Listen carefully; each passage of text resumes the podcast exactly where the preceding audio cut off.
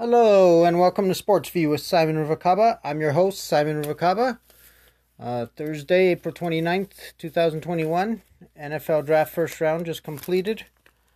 Uh, first three picks was quarterbacks. Everybody knew uh, the first two picks: Zach Wilson, Trevor, uh, Trevor Lawrence to Jaguars, Zach Wilson to uh, the the Jets.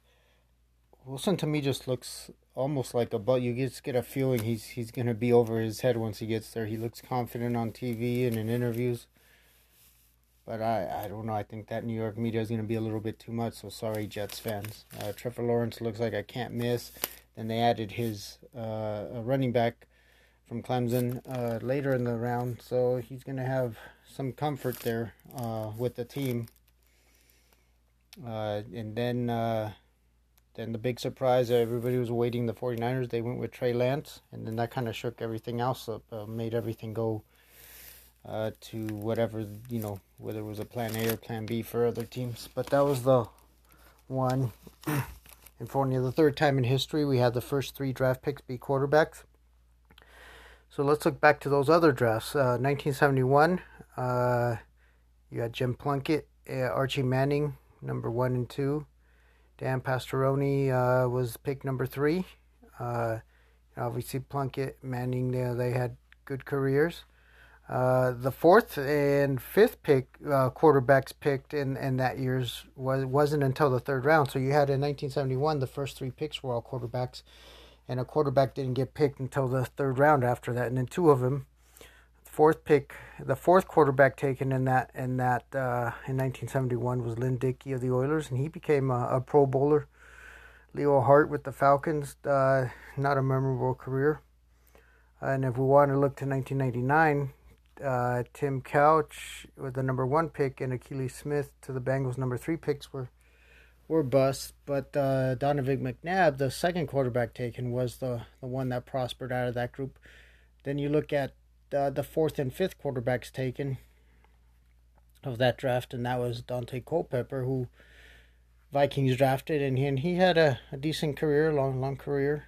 Uh, and then Cade McNown was the fifth quarterback, and he he stayed in the league a while, and he sort of reminds me of the Peyton Ramsey. What I was trying to say in a podcast earlier before the draft, Peyton Ramsey, the quarterback for Northwestern, who had been a transfer from Indiana. He seems to me like somebody that you know he's not maybe going to be the starter, the, the you know Pro Bowler, and but he he might be the guy that in fifteen to twenty years he's still in the league compared to other to these uh, other quarterbacks that got drafted way ahead of him. He just feels like a guy. He's confident and uh, and looks very coachable. And I just think that he's gonna be in the right systems and kind of gonna almost like. Uh, Colt McCoy, you know, he's still in the league. People forget, but he's you know he's he's on a roster. He's good enough to make a roster, and if he needs to step in, I'm sure he'd he'd he'd do well. He can manage a game, manage a team. Uh, so that was Peyton Peyton Ramsey, the Northwestern quarterback. He's kind of the quarterback sleeper quarterback in this draft that I think might get picked up, you know, in the late rounds, and then he'll just have a long sustained career that's solid where he you know he's he's made a roster. He makes a roster for a long time and then it turns out he's one of those quarterbacks from the, from this year's class that that outlives uh, some of the other quarterbacks. Uh, the one that I think is is the perfect fit from today's draft is uh, uh Justin Fields going to Chicago.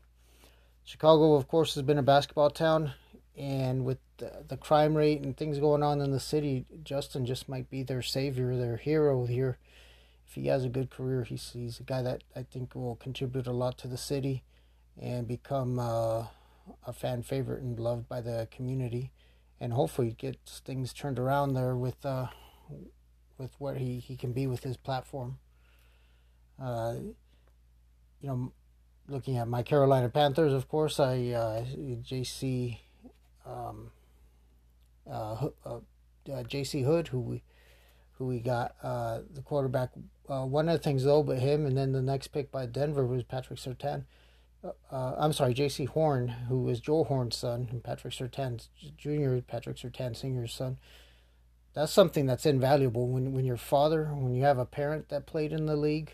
Uh, you know, you talk about like Seth Curry always bringing Steph uh, Curry to practices, and Steph practiced with NBA players when he was a young young kid that kind of experience is invaluable. So growing up uh, in the league and around the league, you know all the kind of turns and corners of it.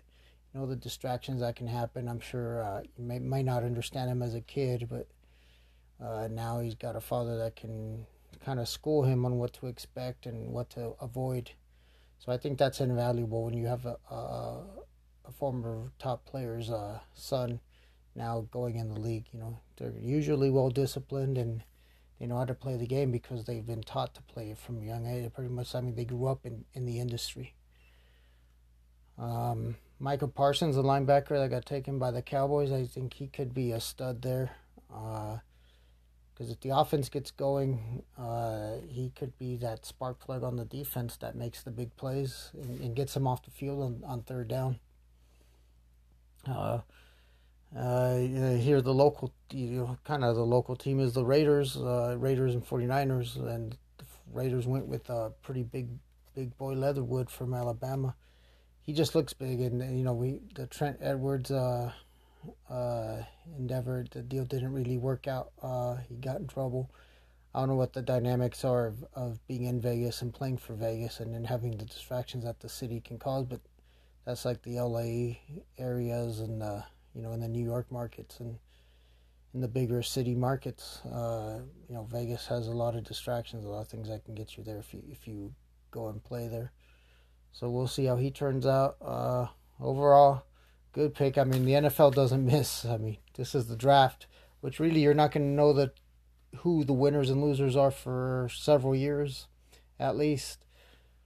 But uh, I mean, you saw the huge crowd there in Cleveland, and everybody's who you know, you they hear the the pick that their team picks, and it's suddenly that's that team's savior, and we there's a lot of hopes go, uh, go up. So there's there's fans at all 32 teams that are hopeful this season. You know, even even the Jaguar fans. I mean, go to go from one to 15 now, they're acting like know they have a shot at the Super Bowl, and uh, and you never know. You, you just never know. The league is set up for equality, and uh, you know the different teams. Mac Jones falling to the Patriots. It just seems the Patriots can't miss. I mean, even if they're not trying to target anybody, they end up with with some kind of good players, and and they're always drafting late in the first round because of their history and and you know they're perennial uh, playoff team. Yet they land Mac Jones with number fifteen. I mean, he just falls right into their lap, and so here they are again with another another potential gem on their team that can uh, carry them in the years to come. Uh, but yeah, I mean, the, the, NFL makes everything big. I mean, this is like, you know, the how the weigh-ins are in boxing. It's it's become a big spectacle that draws a huge crowd and, and a lot of interest you know, in boxing, you see that, and it's just fighters getting on the scale to see how much they weigh and make sure they're on weight. and yet it draws a lot of crowd, sells a lot of beer, and uh, the NFL's just you know they do they do that ten times bigger.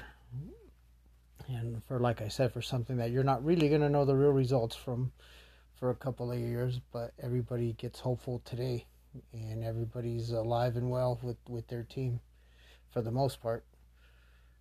Uh, but yeah, but what a great night! We got rounds two and three tomorrow, and the way that the NFL spread it out, I mean, it's it's become a like I said, a spectacle and an event. It's a three day event, weekend event, and look forward to seeing uh, where players fall. You know, uh, my philosophy with the draft is in the first round you want to pick somebody that is a probable starter or you know almost all a likely starter then second and third rounds is a probable starter, and then you look for quality backups in rounds four through seven.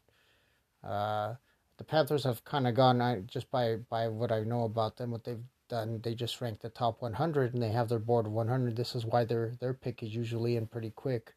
They don't they don't let that clock get near nearly down to the wire uh, because they just have a system, and it's been long standing. I mean, when the Jerry Richardson owned Panthers, it was just it just became what their tradition is. Just have the top 100 scouted uh, players on the on the board that that you know that that they determine, and you cross off whoever gets drafted. When it's your turn, you you go with the top guy, the top person on on that on that board, and that's why I think now this makes the eighth straight it's the eighth draft pick for for Matt Rhule and the eighth defensive player. But that's how it is. It, it's by accident because they were looking last season at several offensive players, but it just the way it worked out when it was their pick.